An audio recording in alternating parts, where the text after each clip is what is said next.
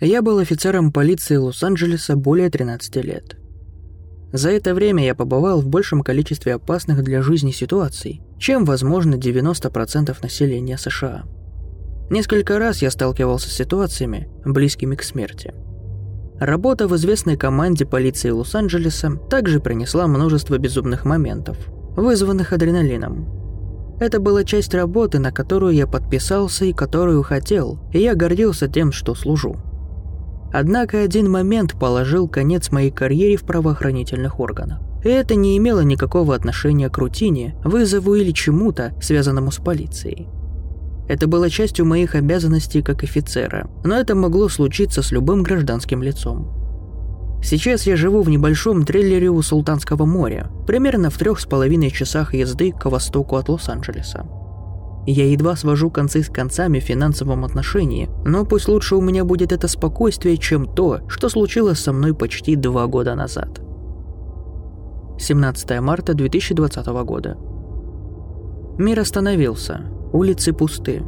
Любой другой день Святого Патрика был бы наполнен бесконечными беспорядками и пьяными двадцатилетними, блюющими на каждой улице Лос-Анджелеса. Но сегодня, в начале моей смены 19.00, как будто начался зомби-апокалипсис. Округ с населением в 10 миллионов человек, кажется, исчез. Я даже не могу найти бездомного на улице. Я также искал пакеты для раздачи, наполненные средствами гигиены, сухой едой и одеждой. Очевидно, что все было закрыто, и нет никаких реальных 28 дней спустя. Поверьте, я не жалуюсь, но это все равно тревожно. Рация заискрила впервые в жизни, заставив меня подпрыгнуть. Обычно рация никогда не останавливается, и мы привыкли к постоянной болтовне. Это мой рассказ о том, что произошло дальше и что положило конец моей карьере в полиции Лос-Анджелес. Рация SC-1. Запрошена проверка благосостояния. В 16.30 Ричмонд. Соседи сообщают о криках, доносящихся из соседней квартиры. Попытки связаться безуспешны.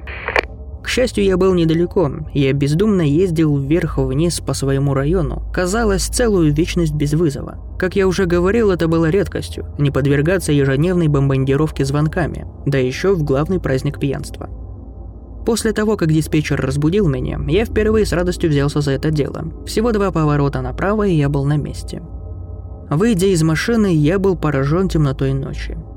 Не знаю почему, обычно в Лос-Анджелесе светло даже ночью из-за огней и смога. Я все еще мог различать тени могучих пальм, устилающих небо. Одна из причин, по которой я переехал сюда. Я осторожно направился к резиденции, что делал при каждом вызове. Нет никаких рутинных вызовов, особенно в Южном Централе. По рации 18.05. Я на остановке. Код 6. Открыть дверь. Запрашиваю дополнительное подразделение для проникновения. 18.05 запрашивает дополнительное подразделение для открытия двери. Идентификация подразделения. 18.09. 18.05 опознать. Я буду на юго-западном углу Ричмонда Келли. 18.09 вас понял. После прибытия моего напарника мы подошли к дому. Дом был лишен всякого света. Я никогда раньше не видел такого темного дома. Я знаю, что было уже поздно, но все равно это было странно. Я открыл входную дверь и объявил, что я офицер полиции. Подходить к двери всегда опасно, но подход к открытой двери влечет за собой целый ряд новых проблем. Я посмотрел на своего напарника, парня которого я знал не очень хорошо, но знал, что он хороший полицейский. Мы кивнули и прошли внутрь. «Полиция Лос-Анджелеса, если там кто-то есть, назовите себя». Тишина. Мы продвинулись ближе к коридору, к тому, что выглядело как гостиная справа от нас, ванная и, возможно, спальня дальше по коридору. «Полиция Лос-Анджелеса, мы ищем...» Я забыл, кто был домовладельцем. Мне пришлось быстро посмотреть на свою руку, где я записал информацию. Мэри Смит. Муж Скотт сказал, что ее не было дома три дня. Слышали крики. «Мэри, Скотт, прислушайтесь к моему голосу, мы из полиции Лос-Анджелеса. Пожалуйста, выйдите, если вы здесь». Мы здесь, чтобы помочь вам». Я начинаю обходить все комнаты в доме, используя свой служебный фонарик, прикрепленный к моему G19. Лучше быть готовым ко всему. Проходя темную комнату за темной комнатой, я начинаю нервничать больше, чем обычно. Я не архитектор, но, судя по внешнему виду, в этом доме было не так много комнат. В лучшем случае две спальни, может быть одна ванная и одна полуванная. Этот район Лос-Анджелеса настолько компактен, что здесь нет места для многого другого. Черт, один шаг и я падаю на пол, мое зрение затуманивается и фокус переключается на освещенное открытое пространство. Задыхаюсь, поднимаюсь с колен, убеждаюсь, что со мной все в порядке и встаю на ноги. Рация 1805. Похоже, в задней части дома есть люк. Советую следить за положением ног. Что это, черт возьми, такое? Это похоже на подземный бункер, но также похож на офис. Я иду по желтому ковру, похожему на мокрый ковер, а стены имеют странный желтый оттенок 70-х годов. Раньше здесь была только тишина, теперь я слышу характерный гул ламп над головой. Пистолет наготове, я все еще обшариваю каждый угол, медленно обхожу все стены бункера. 18.05, кто слышит? Черт, 18.05, кто-нибудь слушает? Теперь я оказался в еще большой комнате. Она пуста. Двигаясь направо, я оказываюсь в другом коридоре. Длинный коридор. Я начинаю бежать. Начинается паника, но я пока не позволяю ей проникнуть в мой мозг. Я использую его, чтобы двигать телом, но сейчас я должен сохранять рассудок в здравом уме. Я не знаю, что это такое, но должно быть выход. Департамент полиции, здесь есть кто-нибудь? Переходя из комнаты в комнату, из комнаты в комнату и из комнаты в комнату, я вижу одну с куском картона на земле, а рядом с ним два мусорных мешка. Я не собираюсь смотреть, что внутри, но я испытываю облегчение, увидев хотя бы какие-то признаки жизни. Подходя ближе к картону, я вижу, что сверху лежит что-то вроде одеяла. Так, Оборачиваясь, вдалеке что-то блестит. Не очень далеко. Набирая скорость в направлении света, который, как я надеялся, светил мне на помощь, я вижу, что это просто блеск влажной стены. Что за... Это место протекает? Почему здесь так чертовски сыро? После того, как я покинул мусорную комнату, я увидел еще один объект недалеко от себя. Чем ближе я подходил, тем больше он напоминал кресло с откидным верхом. Когда я был всего в нескольких футов от него, я увидел, что смотрю через окно. Первое окно в этом месте. Хорошо. Я попытался обойти стену, чтобы найти комнату, но вы угадали. Безуспешно. Низкое рычание. Что за... Алло? Быстро двигаясь влево и вправо, все еще с пистолетом наготове, я пытался контролировать свое дыхание. Никакие тренировки не подготовили меня к этому. Я слышал один тихий стон, а затем тишину. Я побежал в единственном направлении, в котором мог. Лишь бы уйти от того, что было рядом. Остановившись, чтобы перевести дух, я поднял голову и увидел половину двери.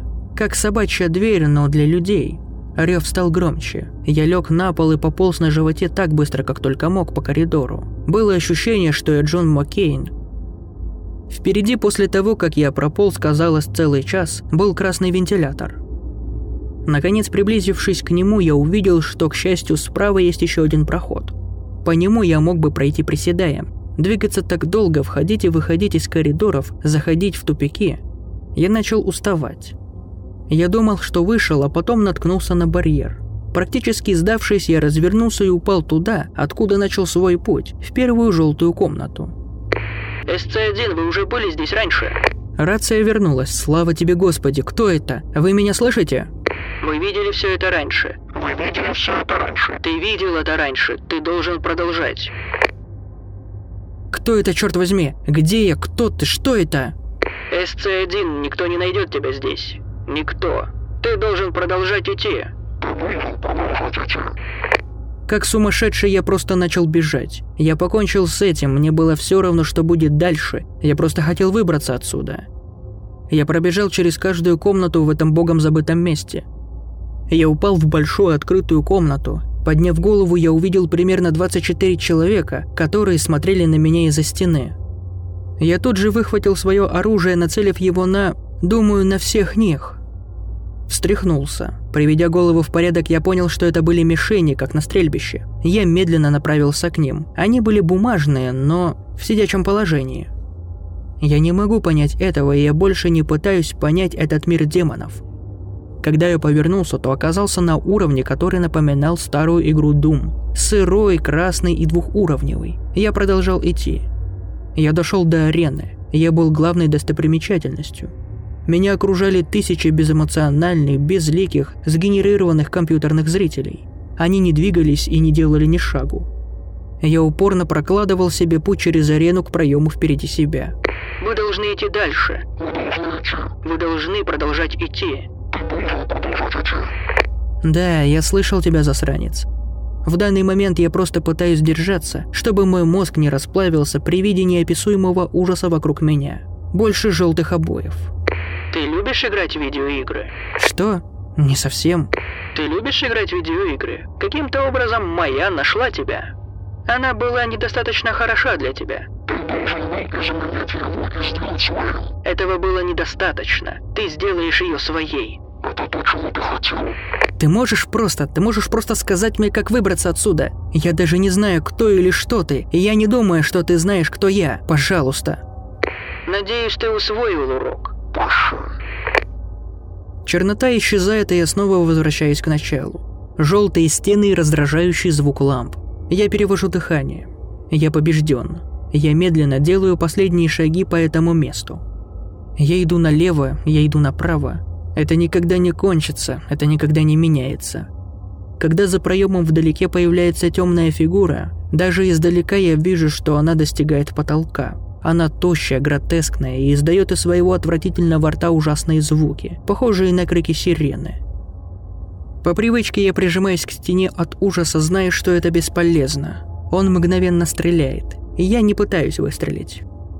Я бегу так быстро, как только могу. Кажется, я уронил пистолет, не знаю. Я проходил через коридоры, нырял в комнаты, как только мог продолжать, так и делал. Наконец я добрался до конца. Я упал сильно, и все. Полная темнота. Я вижу один луч света на земле. Еще один приближался ко мне. Это фонарик. «Рик, где тебя черти носили?» Это последнее, что я помню перед тем, как очнулся в больнице Святой Марии. У меня были незначительные физические повреждения, но в отделении решили, что мне нужно проверить голову. Мэри и Скотт Смит пропали уже некоторое время назад. Местоположение обоих остается неизвестным. Тех, кто кричал, так и не нашли. Ничего не было объяснено. Во время полного расследования после нашего инцидента был проведен тщательный обыск дома на улице Ричмонд в дневное время, но потайной двери там не было найдено. Я не знаю, что это даст. Я написал это на Reddit. Я не могу закончить это каким-то значимым сообщением или какой-нибудь поучительной историей. Не то чтобы я пережил странный случай в походе или паранормальный опыт. Я не могу сказать, не разбивайте лагерь в лесу в любом месте. Или если вы услышите свист в скалах, поверните назад. Или еще какую-нибудь глупость. Я хотел бы, что это было бы так же просто, как если вы окажетесь в подсобных помещениях, не надо Думаю, мне выгодно написать это. Записать черным по белому. Я надеюсь и молюсь, что никто больше не прошел через это. Мне повезло, что я выжил. Пожалуйста, будьте в безопасности, мои друзья. Пожалуйста, выживите.